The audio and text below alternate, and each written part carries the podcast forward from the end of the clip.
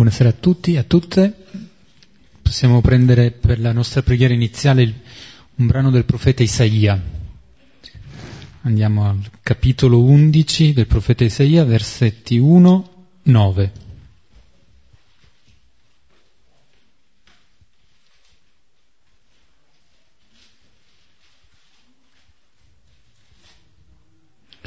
Come sempre lo preghiamo dividendoci in due cori.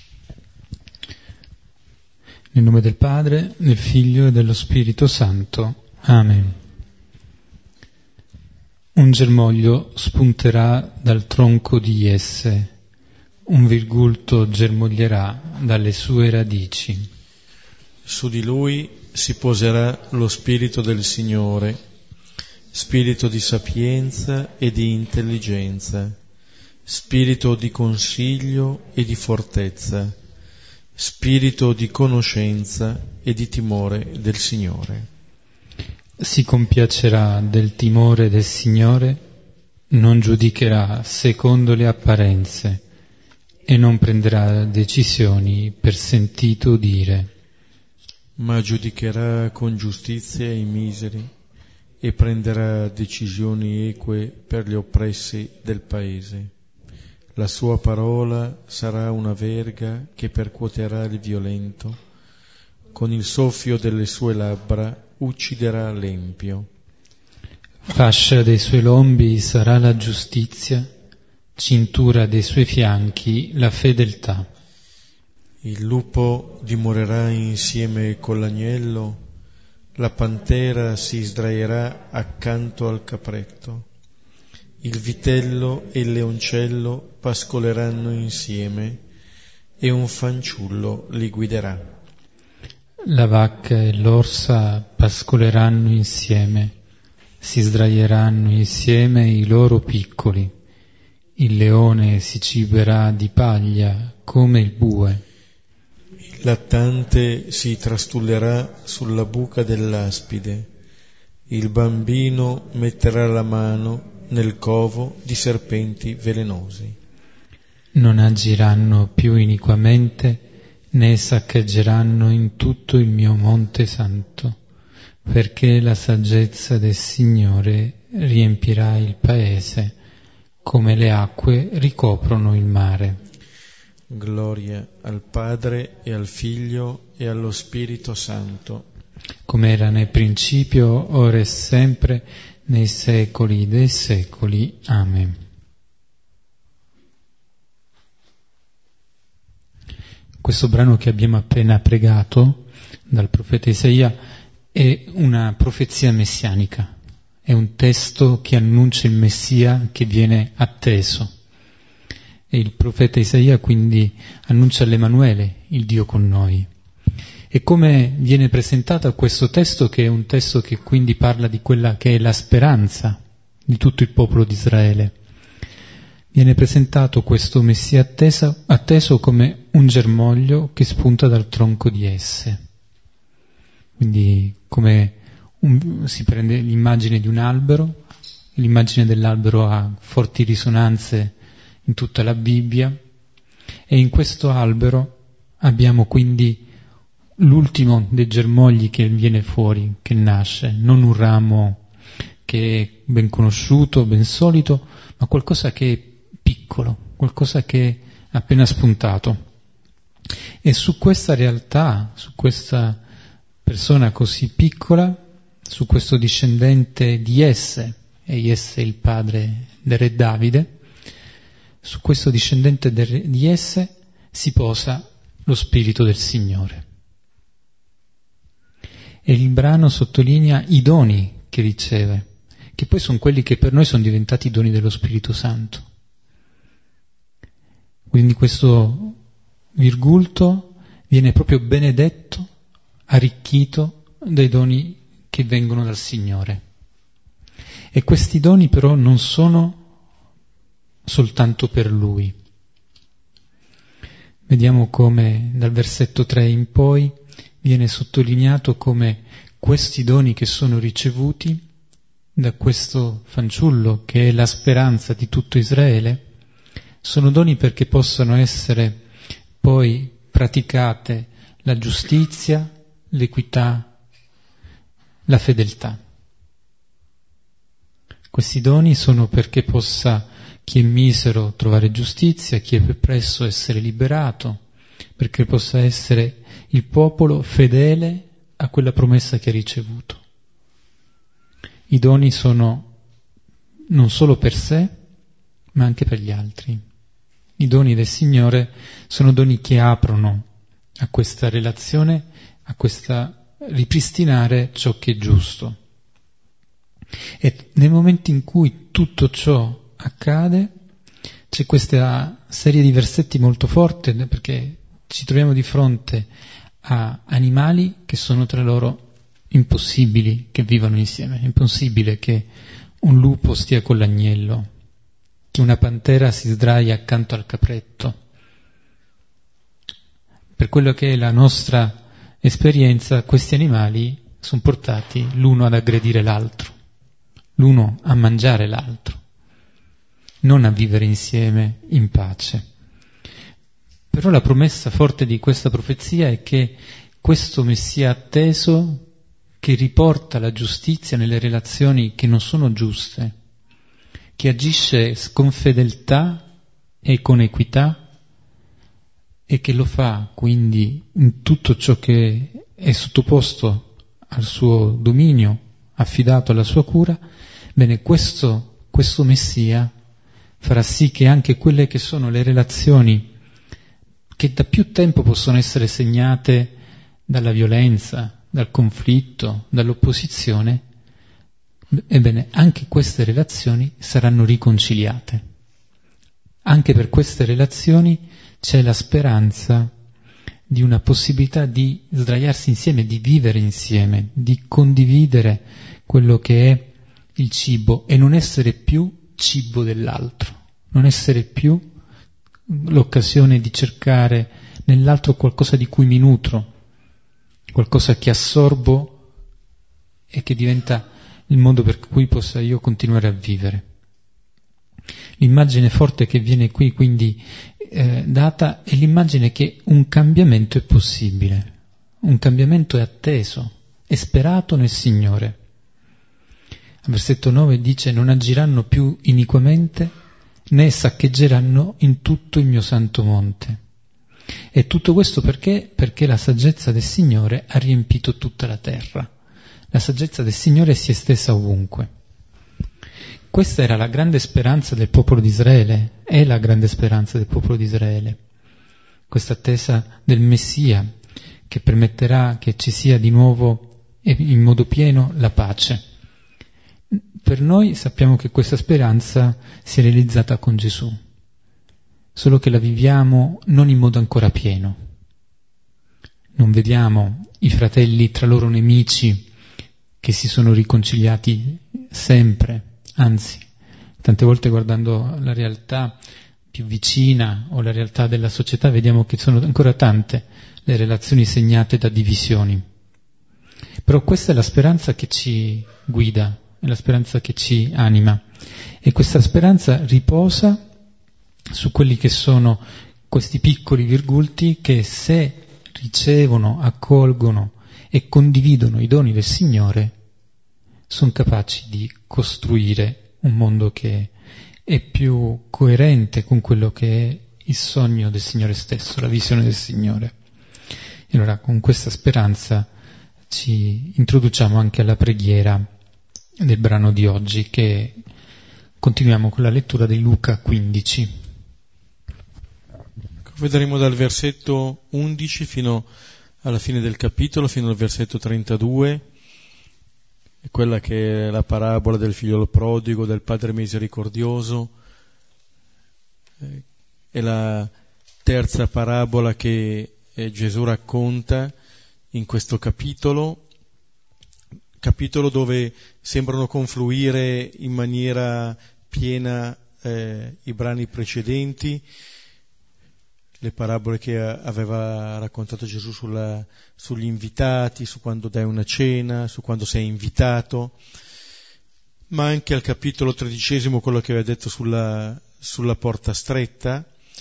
Con la volta scorsa eh, eravate fermati sulle prime due parabole e era stato sottolineato anche il contesto in cui Gesù pronuncia quelle parabole, e la, la sua prassi che avevamo già visto anche nel Vangelo di Luca, di questa comunione di mensa anche con i pubblicani, con i peccatori, e dall'altra parte le mormorazioni degli scribi e dei farisei, mormorazioni che equivalgono ad una condanna di quello che Gesù compie. E poi le, le prime due parabole, ehm, quella della pecora perduta e della moneta perduta, eh, che mettevano in evidenza sia la possibilità appunto di perdersi, ma soprattutto il, la ricerca e il ritrovamento da parte del pastore nel primo, nel primo caso, da parte della donna nel secondo caso. Quando Luca eh, fa pronunciare eh, queste parabole, in realtà dice, allora egli disse loro questa parabola. Cioè è come se queste tre parabole, le due su cui ci siamo fermati, la terza che vedremo questa sera, costituissero un unico discorso. E qui vediamo qualcosa che avevamo già accennato anche nelle, nei brani precedenti, che eh, di fronte a questa, eh, di questo sedersi a mensa c'è in radice eh, qualcosa di molto più profondo. Meglio, si può comprendere questa comunione di mensa se si è compreso il Padre, se si vive un rapporto di fede con questo Padre. Allora da lì la possibilità appunto di sedersi a mensa con altri, di realizzare quella comunione a cui accennava adesso Giuseppe per quanto riguarda anche il brano di Isaia. Cioè che anche quello che eh, si ritiene impossibile diventi possibile. Non solamente il lupo e l'agnello, ma anche il fratello col fratello, che a volte è quasi più difficile che il lupo con l'agnello, a volte. Allora adesso ascoltiamo questa parabola.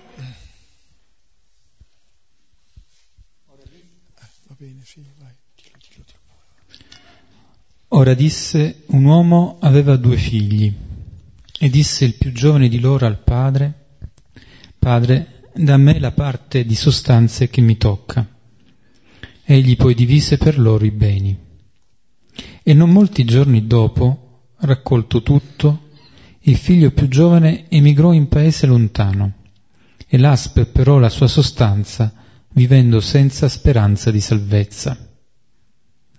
Ora, dilapidato tutto, venne una carestia forte per quel paese, ed egli cominciò a essere nel bisogno, e andò a incollarsi a uno dei cittadini di quel paese, e lo mandò nei suoi campi a pascere i porci, e desiderava saziarsi delle carube che mangiavano i porci, e nessuno gliene dava. Ora venuto in se stesso disse, quanti salariati di mio padre sovrabbondanti di pane, io invece di carestia qui perisco. Sorgerò e andrò verso mio padre e dirò a lui, Padre, peccai verso il cielo e al tuo cospetto, non sono più degno di essere chiamato tuo figlio, fa me come uno dei tuoi salariati. E sorto venne da suo padre. Ora, mentre ancora distava lontano, lo vide il padre e si commosse, e corso cadde sul suo collo e lo baciò. Ora disse il figlio a lui, Padre, peccai verso il cielo e al tuo cospetto, non son più degno di essere chiamato tuo figlio. Ora il padre disse ai suoi servi, Presto portate fuori una veste, la prima, e vestitelo, e date un anello alla sua mano e sandali ai piedi e portate il vitello, quello di grano, immolatelo e mangiando facciamo festa, perché costui, il figlio mio, era morto e rivive, era perduto e fu ritrovato, e cominciarono a far festa. Ora il suo figlio, il maggiore, era in campagna, e quando venendo si avvicinò alla casa, udì sinfonie e danze, e richiamato uno dei suoi dei servi, si informava che mai fosse ciò. Ora egli gli disse, tuo fratello venne e il tuo padre sacrificò il vitello di grano perché sano lo riprese. Ora si adirò e non voleva entrare. Ora suo padre uscito lo consolava. Ora rispondendo disse al padre, Ecco, da così tanti anni ti sono schiavo e non trasgredì mai un tuo ordine, e a me non desti mai un capretto perché facessi festa con i miei amici. Ma ora quando venne il figlio tuo, costui che divorò i tuoi beni con le prostitute, immolasti per lui il vitello di grano. Ora egli gli disse, Figlio, tu sei sempre con me e tutte le cose mie sono tue. Ora bisognava far festa e rallegrarsi, perché il tuo fratello, costui era morto e visse, e perduto fu ritrovato. Ecco, tra poco torneremo appunto sui vari versetti, solamente come introduzione a questa parabola, forse la più famosa, eh, sulla scia del brano di Isaia che era stato presentato, mi viene un po' il, il, l'ultimo versetto del prologo del Vangelo di Giovanni, mm, che si ascolta appunto Natale, Dio nessuno l'ha mai visto, proprio il figlio unigenito che è nel seno del Padre, lui lo ha rivelato. Ecco, è come se con questa parabola Gesù rivelasse il volto del Padre, meglio, è come se con la sua prassi, con la sua vita, Gesù rivela che è il Padre. E questo eh, racconto parabolico che Gesù fa è esattamente il racconto con cui Gesù dice che quello che lui fa deriva dalla conoscenza del Padre. Proprio perché chi vede lui vede il Padre, ecco, ascoltando questa parabola uno coglie eh, che la vita di Gesù ci rivela il Padre, che è questo Padre. E allora eh, ci mettiamo in ascolto dei vari versetti di questa parabola. Iniziamo con il primo versetto. Ora disse, un uomo aveva due figli. Ecco, la, la volta scorsa eh, Giuseppe diceva della ripetizione, dell'importanza della ripetizione per cui anche eh, le cose ripetute vuol dire che non è qualcosa di eccezionale. Eh? Vuol dire che questo Signore noi lo possiamo sperimentare in questo modo, sempre. Allora è il Signore eccezionale, non il suo modo di comportarsi, che appunto eh, si ripete qui attraverso una terza parabola, che comincia con questo dato, Sembra una semplice descrizione, un uomo aveva due figli. Ma è come se già attraverso questo incipit l'Evangelista ci dicesse che eh, quello che ha questo, questo uomo sono questi due figli. Non c'è bisogno che dica che è un uomo ricco che ha questo, questo e quest'altro. Il suo patrimonio sono i suoi figli. E questo uomo che eh, eh, diventa poi il padre di questa parabola è eh, un uomo che è padre e madre, racchiude in sé il pastore della pecora smarrita e la donna della dracma perduta. Ecco, questo è, ehm, ci viene detto che questo uomo possiede questo tesoro, che sono i suoi figli. E notiamo che la prospettiva si va restringendo dalle cento pecore alle dieci monete ai due figli. Ecco, questa è, e è come se gli interlocutori pian piano di Gesù, ricordiamo sempre il contesto in cui vengono raccontate queste parabole, venissero un po' chiamati in causa, sempre più in causa. E vediamo allora poi come viene descritta la situazione. E disse il più giovane di loro al padre, Padre, da me la parte di sostanze che mi tocca. Egli poi divise per loro i beni. E non molti giorni dopo, raccolto tutto, il figlio più giovane emigrò in paese lontano e là sperperò la sua sostanza, vivendo senza speranza di salvezza. Allora, dopo aver detto eh, di quest'uomo e dei suoi due figli, eh, l'azione parte dal, dal più giovane. con, nella Bibbia ci sono eh, tantissime coppie di fratelli, o anche non solo coppie, eh, ma eh, in tutta la Bibbia quello che viene in genere preferito, prima si parlava di Davide, è appunto il più piccolo, quello che viene detto il Beniamino, che era appunto l'ultimo genito di Giacobbe. E eh, questo, più, questo figlio più giovane dice qualcosa al padre. Non sappiamo i motivi per cui dica questa cosa, cioè che vuole eh, anticipare appunto la parte di eredità che gli tocca. Non lo sappiamo.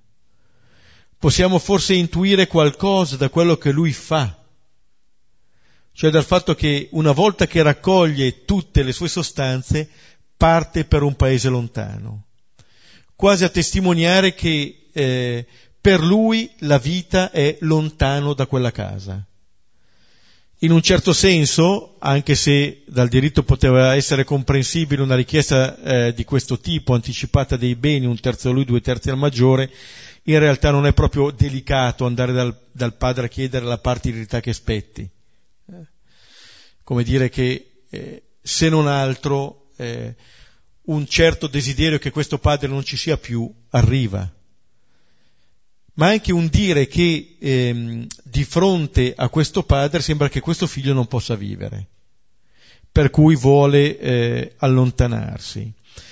Ora, ehm, dietro questa richiesta e dietro probabilmente questo vissuto del figlio minore, siamo in una situazione non così lontana eh, da quella che Genesi 3 descrive, dalla menzogna del serpente, Lì era un Dio che c'è nemico.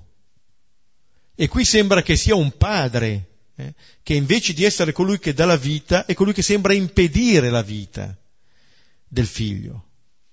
Sembra che questo figlio cerchi eh, la vita lontano da questa casa, cioè lontano da questo, da questo padre.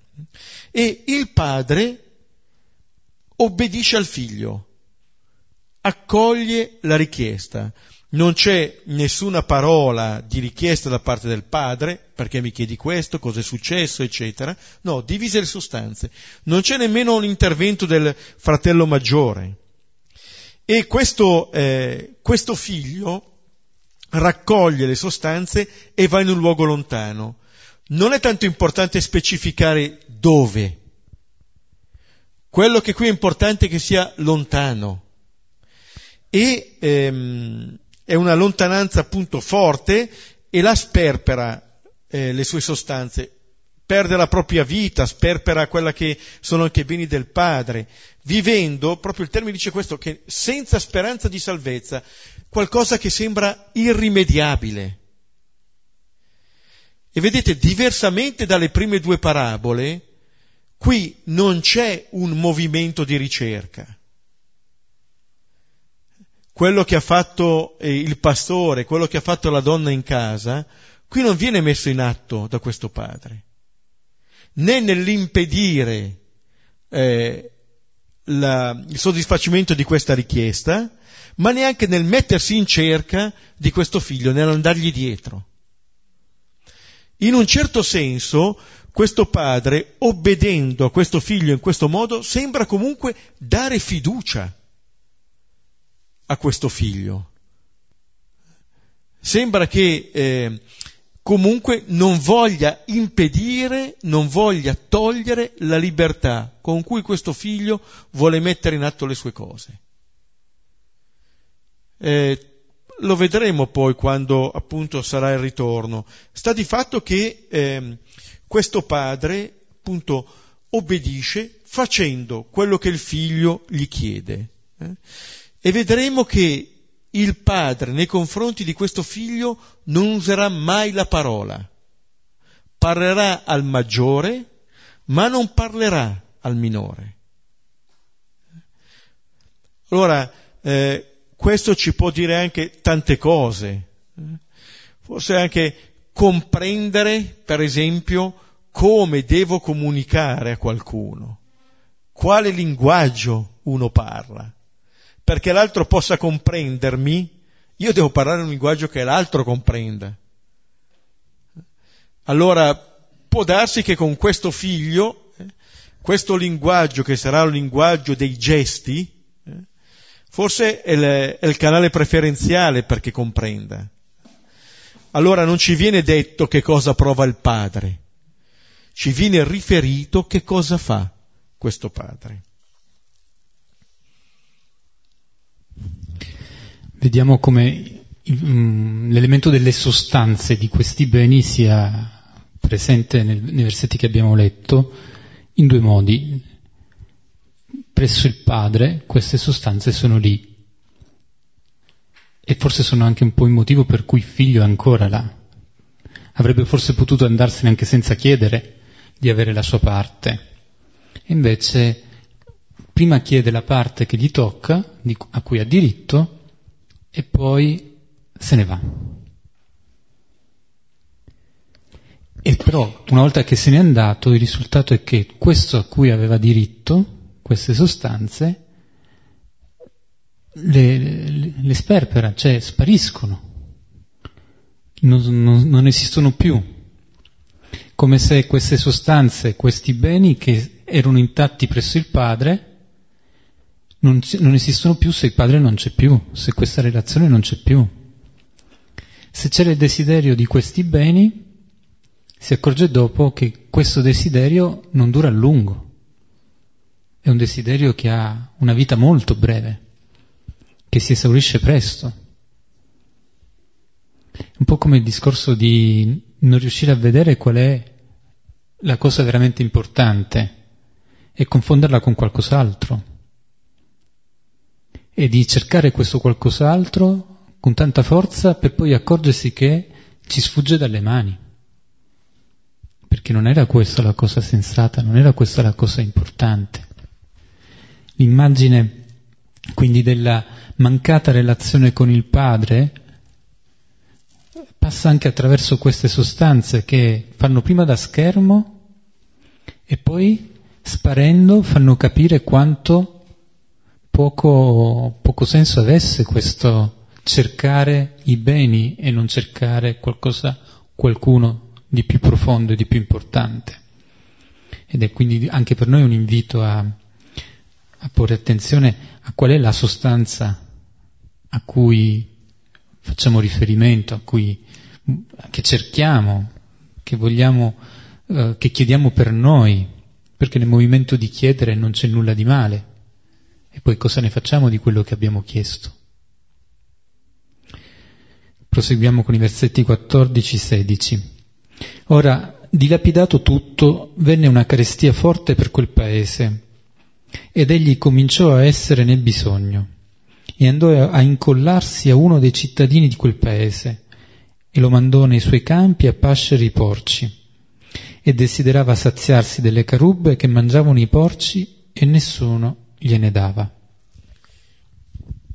Ecco, sperperate queste, questi beni, eh, queste sostanze, avviene qualcosa che costringe a comportarsi in un determinato modo.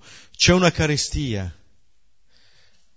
Avviene qualcosa nella realtà che non dipende da noi e che però eh, risuona in noi con una domanda non c'è da mangiare. Questo dice la, la carestia. Come dire, lontano da quella casa vengono a mancare i beni, comincia questa carestia e eh, si vede che questo, eh, questo giovane vive dei rapporti disordinati, diventa schiavo. Per poter vivere deve diventare schiavo. Qui è una delle eh, tensioni che ricorre continuamente in questo brano, l'alternativa tra essere schiavi o essere figli. Allora, lontano dalla casa del padre, questo eh, figlio ci mette poco a convertirsi in schiavo.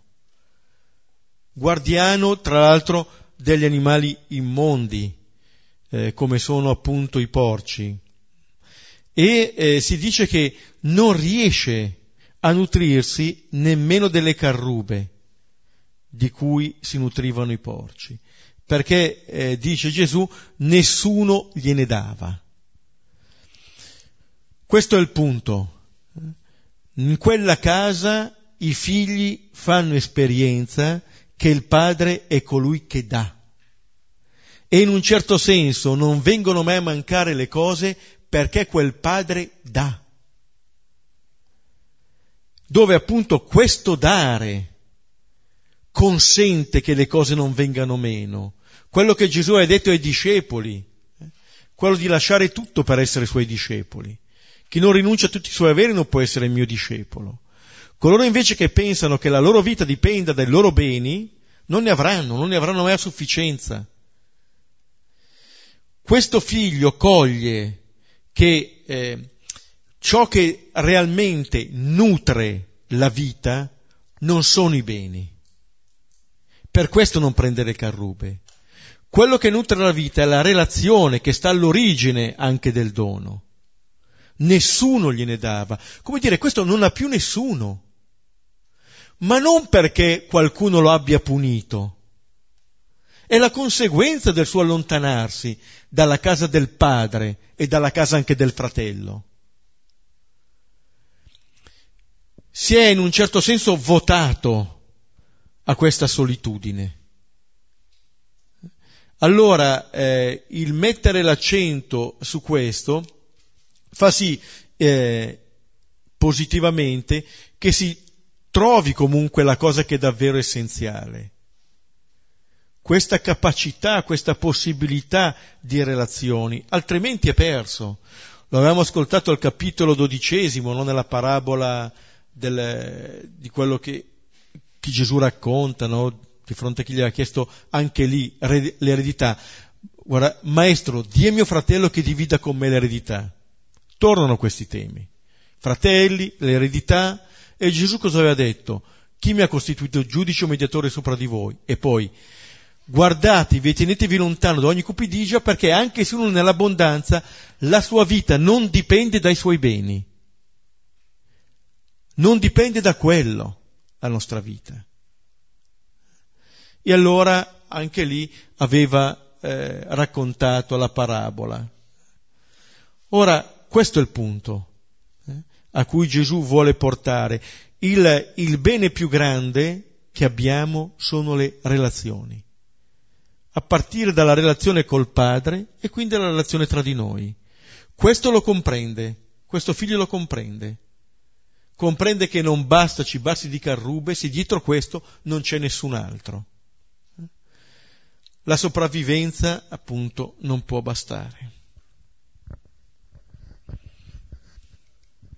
In questo senso la carestia diventa una benedizione perché gli toglie dalle mani quelli che potrebbero essere eh, quei, quelle false sicurezze, quegli idoli a cui attaccarsi e privo di tutto eh, capisce che il primo passo da fare, come diceva Beppe, è ritrovare delle relazioni, però è lontano da casa. E vuoi per orgoglio, vuoi per... Uh, chissà quali altri motivi, la relazione che cerca è quella con un uomo di quel paese, lontano da casa, lontano dal suo essere nella relazione con il padre. E eh, verbo greco è quello di incollarsi, di diventare tutt'uno con quest'uomo che gli darà come mandato di occuparsi dei porci. E che non è certo un'attività per un'attività che per un ebreo era, significava l'impurità, quindi ci troviamo di fronte ancora di più a essere allontanato, essere messo lontano. Però è, è, la cosa bella di questo figlio è che una volta che si ritrova con le mani vuote da quelle che erano le sue ragioni di fiducia e di speranza, non resta, non resta inattivo, non resta passivo non resta lì a piangersi addosso. Fa un primo tentativo. Questo primo tentativo si verifica che resta sempre con le mani vuote perché nessuno gli dà ciò che veramente ha bisogno. Però è un passo che prepara quello successivo. E quindi possiamo ammirare la capacità di questo figlio di, di essere intraprendente. E vediamo come continua la storia. Ora, venuto in se stesso, disse, quanti salariati di mio padre, sovrabbondanti di pane, io invece di carestia qui perisco. Sorgerò e andrò verso mio padre e dirò a lui, Padre, peccai verso il cielo e al tuo cospetto, non sono più degno di essere chiamato tuo figlio fa me come uno dei tuoi salariati. E sorto venne da suo padre. Ecco, questo è, è il secondo passo che compie questo, eh, questo giovane, per certi aspetti un po' quello decisivo.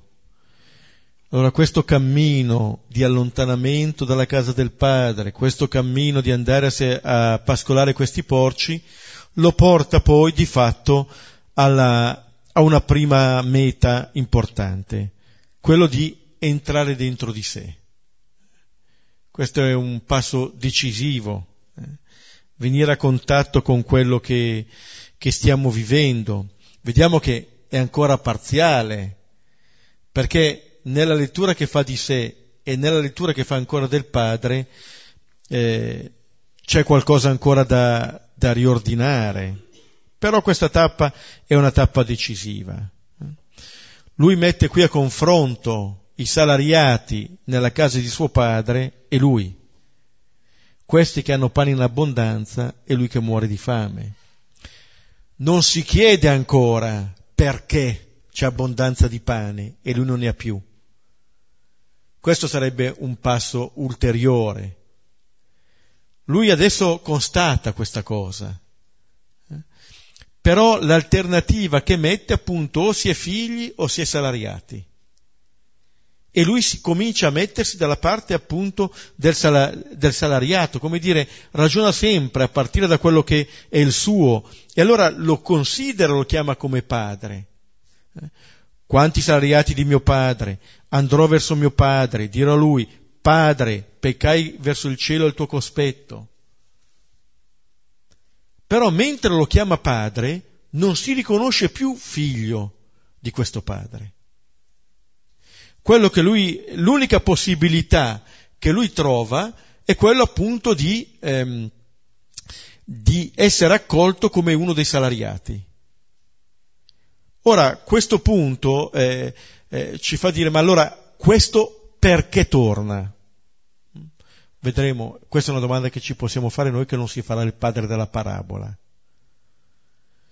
Quello che ha presente questa persona è che in casa da suo padre c'è pane e lì non ce n'è. Questo sembra essere un buon motivo, visto poi gli sviluppi della parabola. Eh? Vuol dire che a volte quelli che sono i morsi della fame sono molto educativi, così come prima si accennava alla positività anche di una possibile carestia, che fa piazza pulita degli idoli, qui, diciamo, messo alle strette, lui vede dove c'è vita e dove non c'è. Senza appunto arrivare a chiedersi il perché. C'è comunque una possibile domanda che si può fare.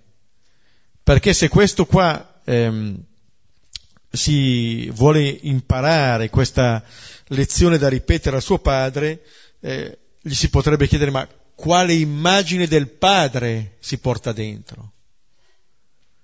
E fuori dalla parabola, quale immagine di Dio ci portiamo dentro. Che cos'è che devo dire a Dio? Come penso di andargli incontro? Con quali parole? Come vado incontro a Lui? Chi è che vado a incontrare quando dico che vado verso Dio? Qualcuno che è lì ad aspettarmi per dire cosa hai fatto? E allora mi aspetterò il salario che mi deve dare? O qualcuno che è in cerca di me, in tanti modi? Ecco, dietro questa parabola eh, che Gesù sta raccontando, Gesù è come se volesse portare eh, gli ascoltatori, non solo gli scribi e farisei, anche i pubblicani e i peccatori, alla vera immagine di Dio, a riscoprire così la loro fraternità.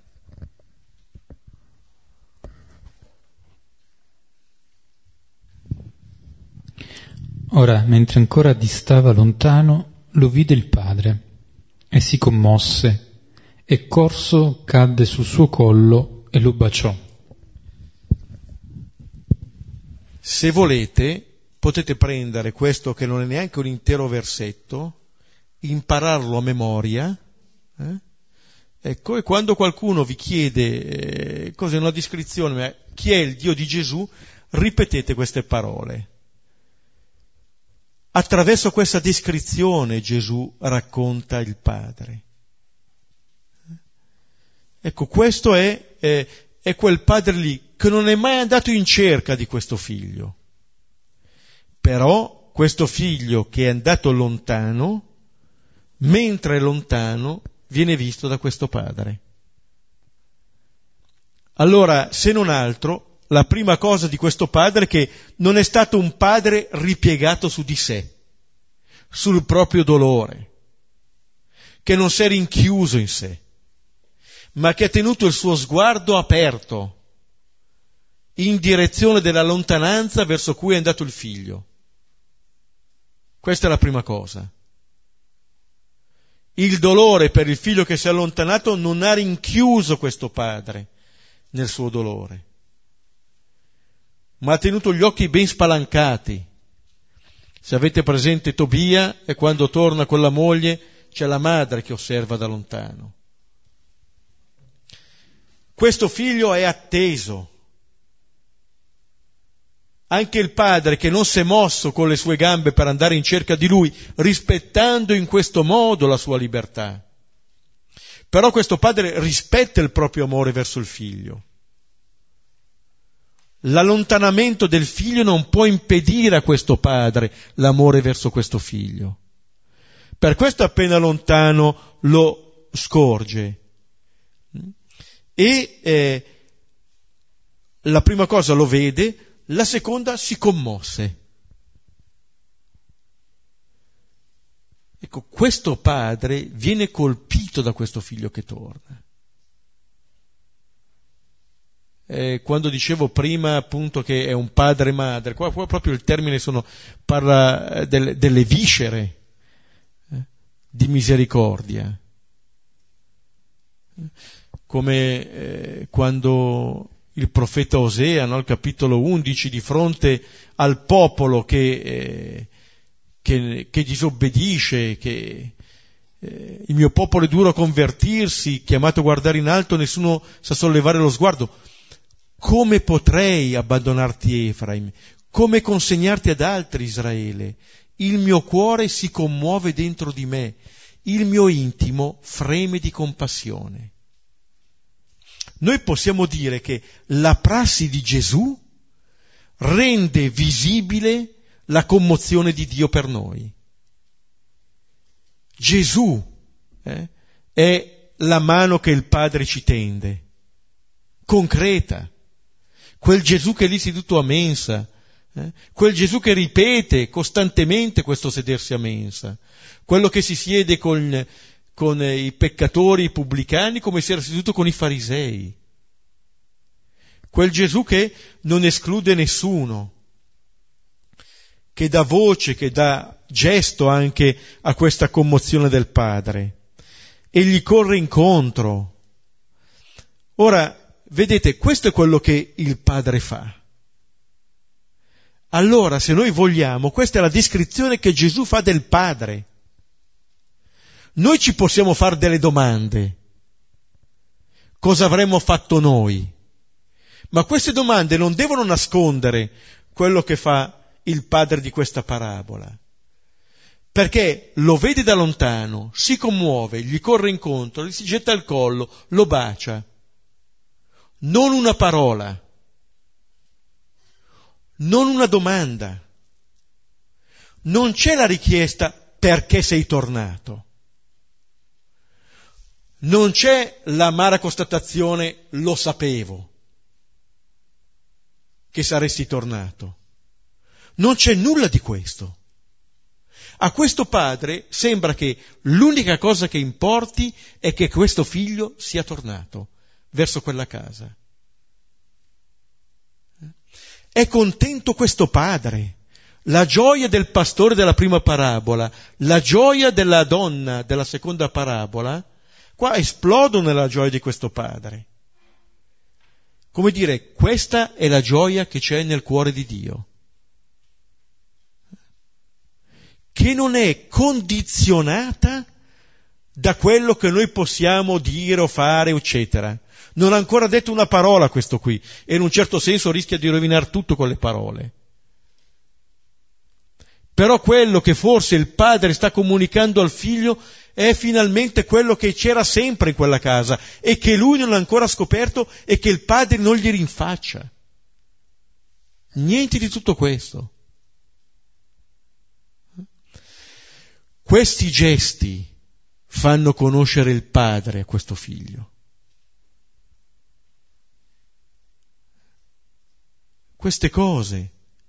Sapete, nella, nella vicenda di Giacobbe ed Esaù, due gemelli, anche lì in lite perenne dal grembo materno in poi, quando Giacobbe si sta avvicinando a Esaù che sapeva che lo voleva far fuori, e allora tutto uno stratagemma, tutto uno stratagemma, alla fine cosa si fa?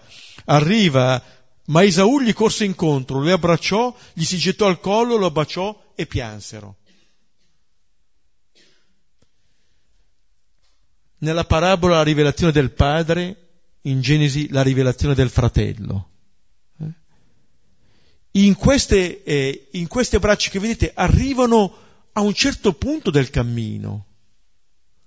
Questa è la direzione, quello che abbiamo letto in Isaia non è la bella favoletta è quello verso cui stiamo camminando,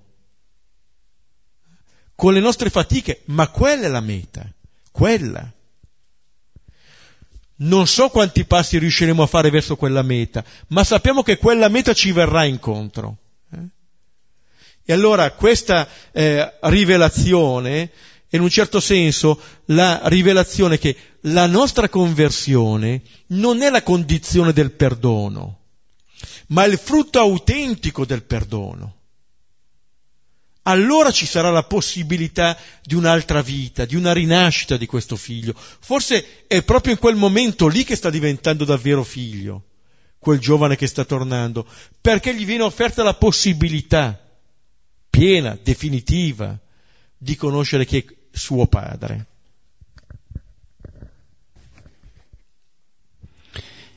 Un altro modo per dirlo forse è che in questo incontro del figlio che ritorna sui suoi passi, riva verso casa, il figlio si trova spogliato forse dell'ultima cosa che si era potuto prendere con le proprie mani, che era la sua autogiustificazione. Nella relazione lui aveva già deciso comunque quale posto doveva essere il suo.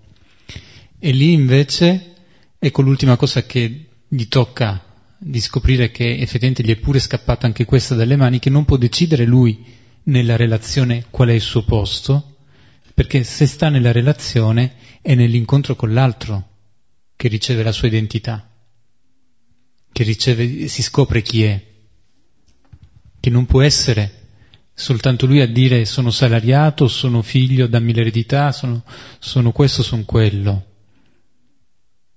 Non decide lui il ruolo del suo, della persona che ha davanti a sé,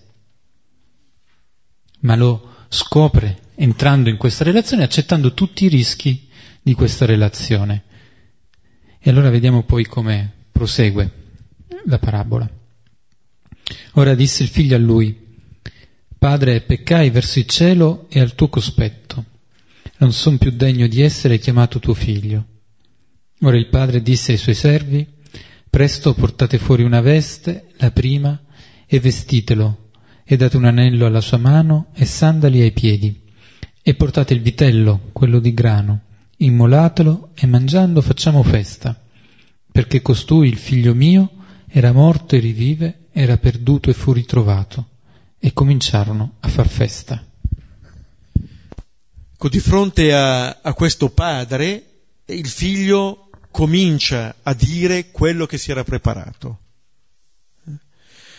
quasi che voglia ancora eh, condurre un po' il gioco. Però eh, non viene riportata della lezione che si era preparato l'ultima parte. Trattami come uno dei tuoi salariati. Non viene riportata. C'è chi dice che il padre interrompe, c'è chi dice che il figlio omette, ognuno scelga. Penso che possiamo metterci la nostra interpretazione, vanno bene tutti, l'importante è che non venga ripetuta questa.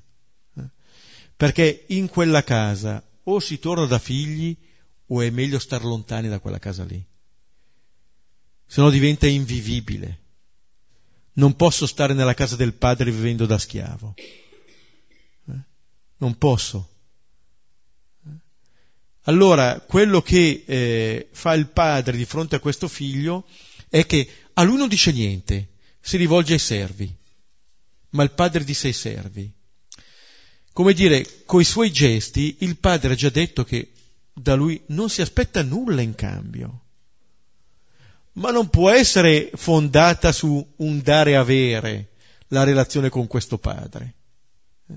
È qualcosa di molto più profondo e questi servi vengono coinvolti nel festeggiamento. Allora eh, sembra quasi che eh, se il figlio ha omesso eh, quella, quella, parte, quella gioia del padre sia quasi più piena, eh, nel senso che forse ha compreso il cuore del padre. Questo sta a cuore al padre. Eh. Cioè che il figlio possa vivere pienamente la sua verità, possa conoscere finalmente eh, l'amore che lo raggiunge e cominciano a far festa. Vedete, il padre qui parla del, del, figlio riavuto come un figlio che era morto ed è tornato in vita. Qualcosa che a noi sembra impossibile. Quella che era nel, nel racconto anche della parabola una vita senza speranza di salvezza e invece qui si trova salvata. Quello che è possibile a Dio, quello che è possibile a questo Padre, in questo modo. E si comincia a far festa. Da un lato non è ancora piena questa festa, manca qualcuno, manca qualcuno. Non potrà essere piena senza quel qualcuno, però si comincia a far festa perché questo figlio finalmente è rinato. Ora il suo figlio, il maggiore, era in campagna e quando venendo si avvicinò alla casa udì sinfonie e danze.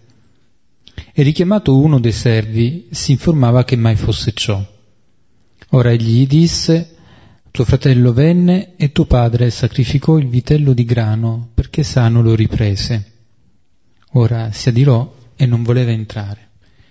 Ora suo padre, uscito, lo pregava. Benissimo, adesso l'attenzione si sposta sul maggiore.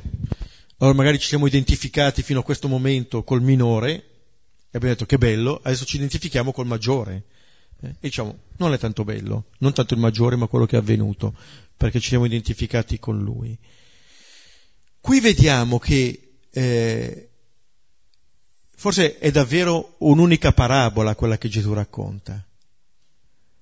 Nel senso che se il minore viene ben rappresentato dalla pecora che scappa, il maggiore viene ben rappresentato dalla moneta, che rimane in casa, però perduta anche quella. Cioè, non basta rimanere in casa per non essere perduti non basta star vicino a questo padre, perché si può stare in casa con il cuore dello schiavo. Come fa questo? Questo è in campagna, per cui viene presentato un po' come colui che è rimasto fedele, colui che apparentemente non si è allontanato. Ma eh, in un certo senso sembra eh, così diverso dal minore e Potremmo anche pensare che non sbaglia poi reagire come ha reagito. Insomma, questo qui ha voluto quello che, che aveva preteso, adesso torna qui, ma come? Già quando sente sinfonia e danze si insospettisce. E già questo ci fa capire che tipo di vita può aver fatto uno così.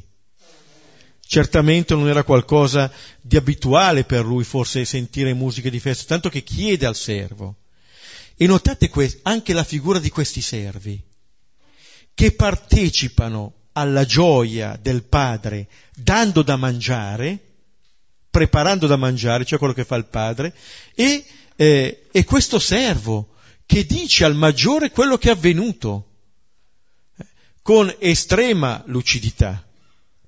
Racconta semplicemente quello che è avvenuto. Allora quello cosa fa? Si adira e non voleva entrare. Ricordate le varie parabole sulla mensa, sul banchetto.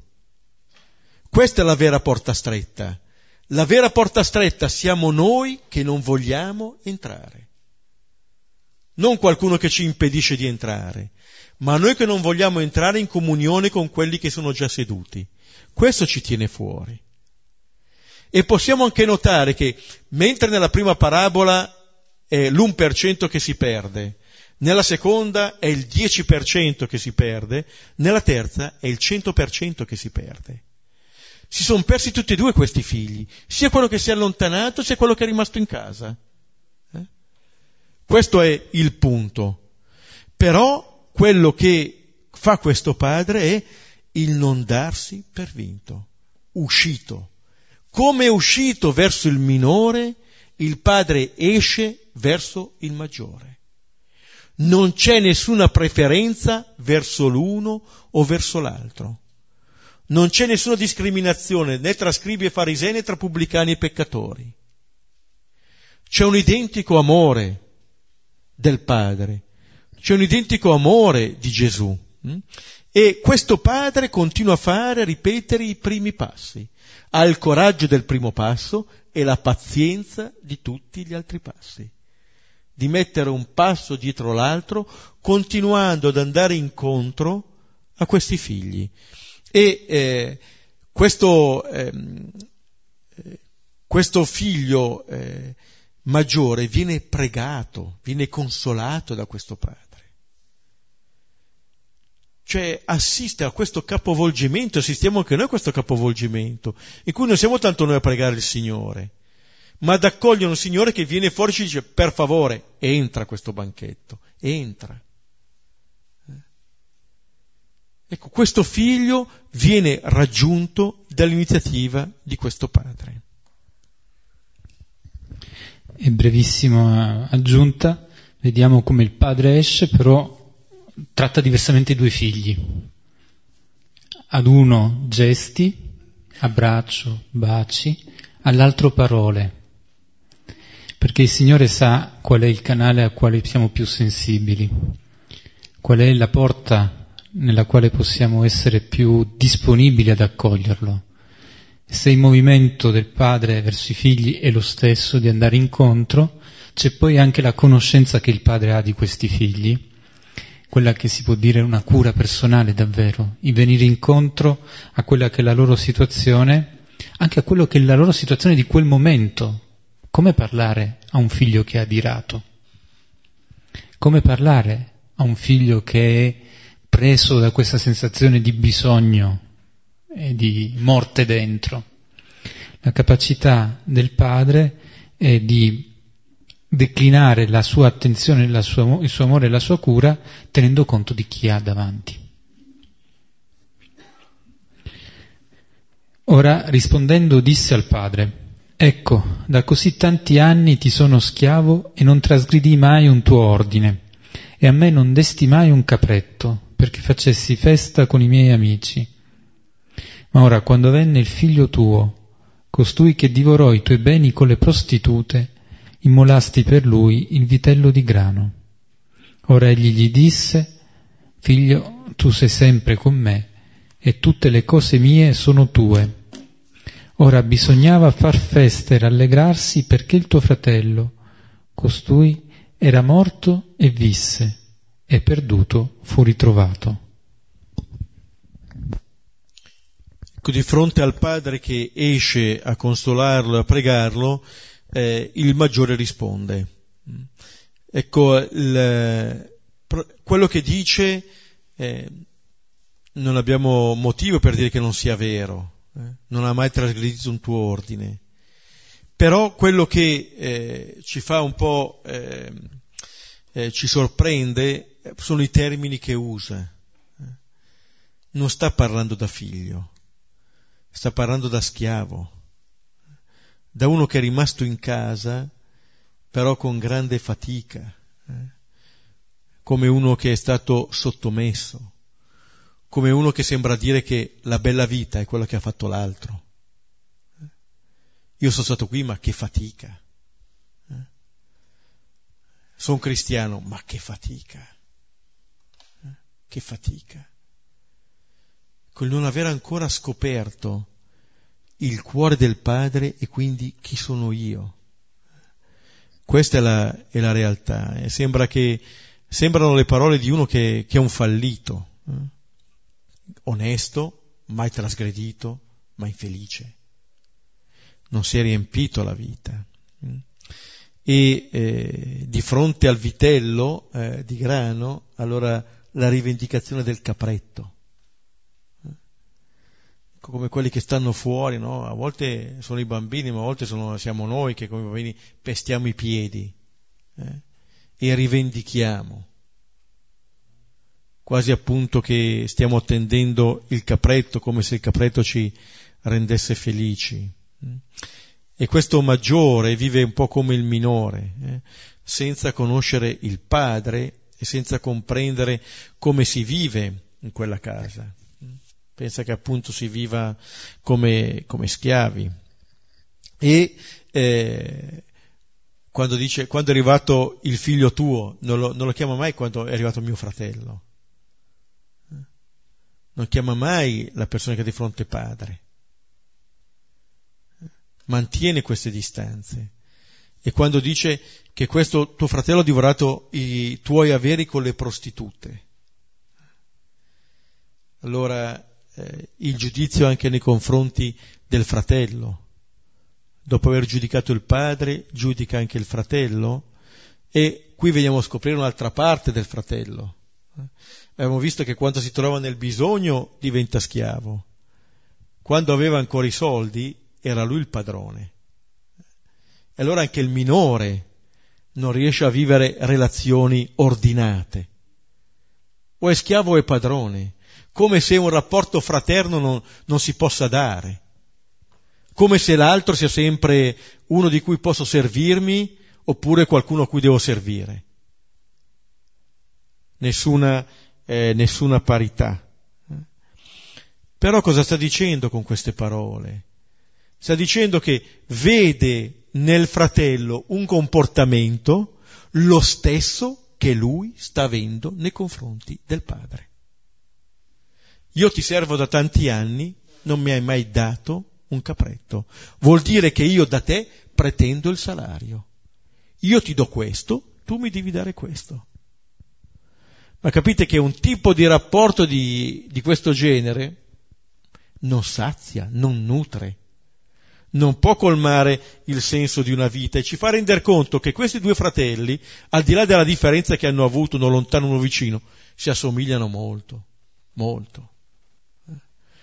Uno, appunto, nessuno gli dava nulla, si diceva, non mi ha detto mai un capretto. Trattami uno come, come uno dei tuoi servi, eh, e poi l'altro dice io ti servo da tanti anni. Si assomigliano molto.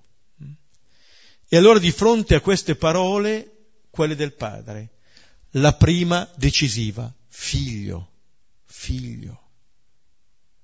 In un certo senso, per fare arrivare le altre parole c'è bisogno che questa persona accolga questa prima parola. Eh? Perché se accoglie questa pienamente, accoglierà anche le altre figlio. Eh? E poi dice, tu sei sempre con me. Cioè, non ha ancora compreso questo figlio che questo padre non ha il suo, non ha il suo.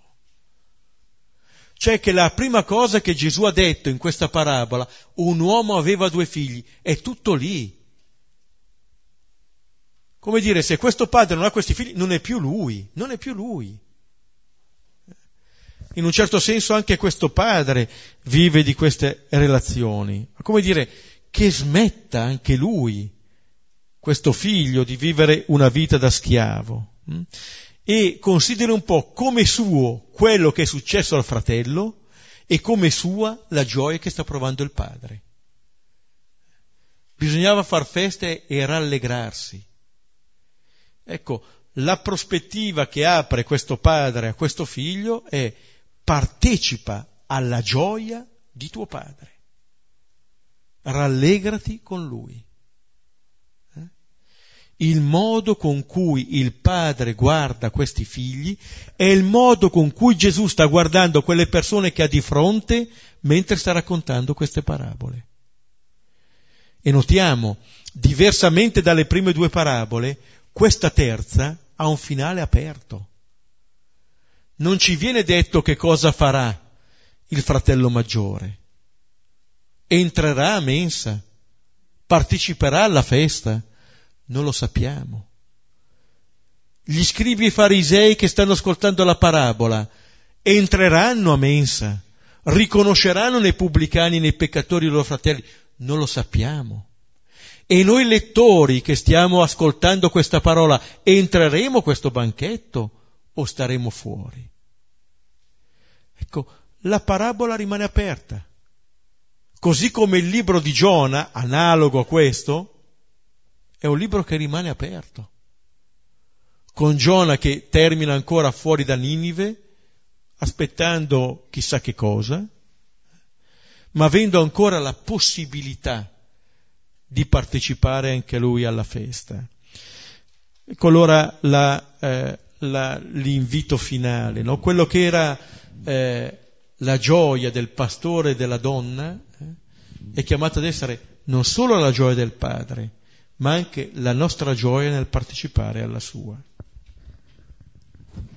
Eh, giusto una brevissima aggiunta. Il figlio maggiore chiedeva un caperetto per fare festa con i miei amici.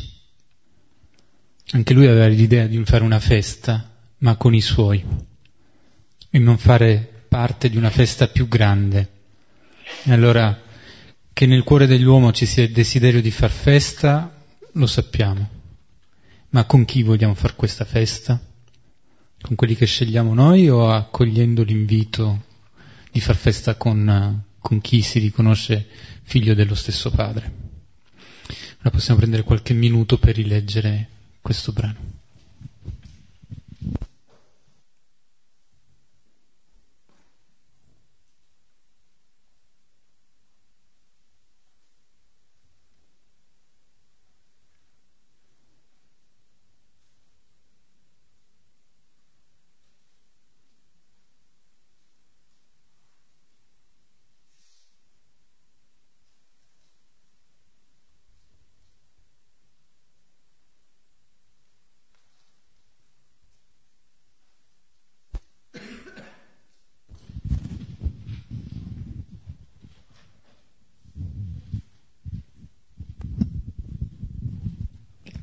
Questa è, stata sempre la mia parabola preferita. Sono sempre dalla parte del figlio minore, perché lui, il ragazzo, il figlio minore, riconosce tutti i suoi, va bene, non tutti, tutti siamo peccatori, ma riconosce il padre, lo chiama padre. A me non piace per niente il fratello maggiore perché va a dire al padre io ti sono stato sempre schiavo è bellissimo perché e poi quando dici che eh, Gesù attraverso questa parabola ci rivela il Padre, eh, per me è il massimo, questa parabola mi è sempre piaciuta tanto e, mi, e vorrei che tutti dovremmo arrivare al Padre con l'atteggiamento del figlio minore, riconoscendolo padre. Per me non ha molta speranza il figlio maggiore sono sincera, anche se la parabola è aperta. Però il figlio minore, dopo tutto aver dissipato, lo chiama padre. E dopo tutte quelle co- cose contorte che pensa, però arriva e viene abbracciato dal padre e riconosce il padre. Il figlio maggiore no, sono stato qui tuo schiavo. Perché fa fatica anche a porsi come figlio. E questo secondo me è il, fu- il fulcro di questa parabola. Io la vedo così e poi è sempre stata la mia preferita.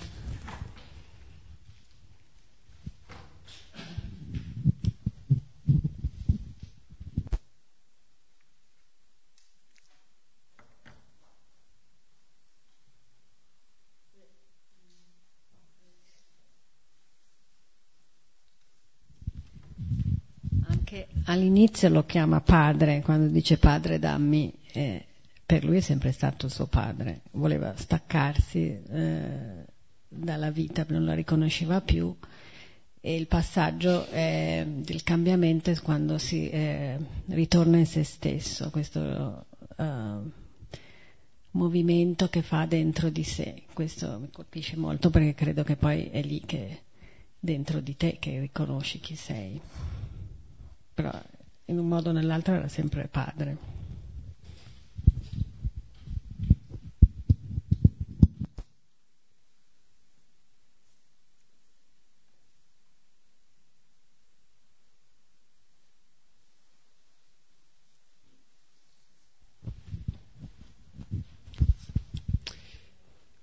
Rileggendola, riascoltandola ancora per l'ennesima volta, sembra già quasi un po' di conoscerla già tutto, di sapere già un po' cosa dice. In realtà mi accorgevo proprio anche durante questa lezione che in fondo continua sempre a rimanere questa parte, non è mai risolta.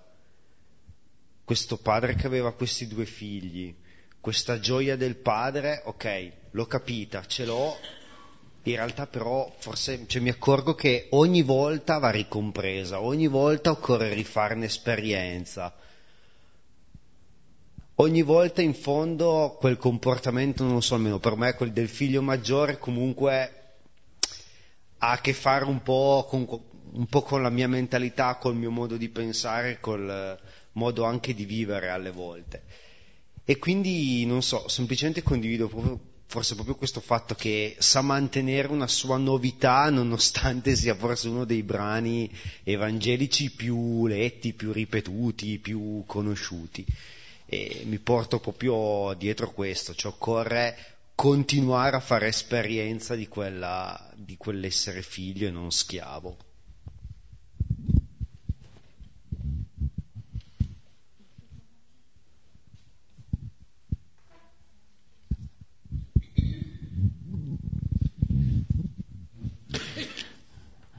Un brano che potremmo continuare a lungo a commentare e che sicuramente continueremo a farlo, lo portiamo nella nostra settimana. Ora concludiamo nostro, il nostro incontro pregando insieme il Padre nostro. Padre nostro, che sei nei cieli, sia santificato il tuo nome, venga il tuo regno, sia fatta la tua volontà, come in cielo così in terra. Dacci oggi il nostro pane quotidiano, rimetti a noi i nostri debiti, come noi li rimettiamo ai nostri debitori, e non ci abbandonare alla tentazione, ma liberaci dal male. Amen. nome del Padre, del Figlio e dello Spirito Santo. Amen.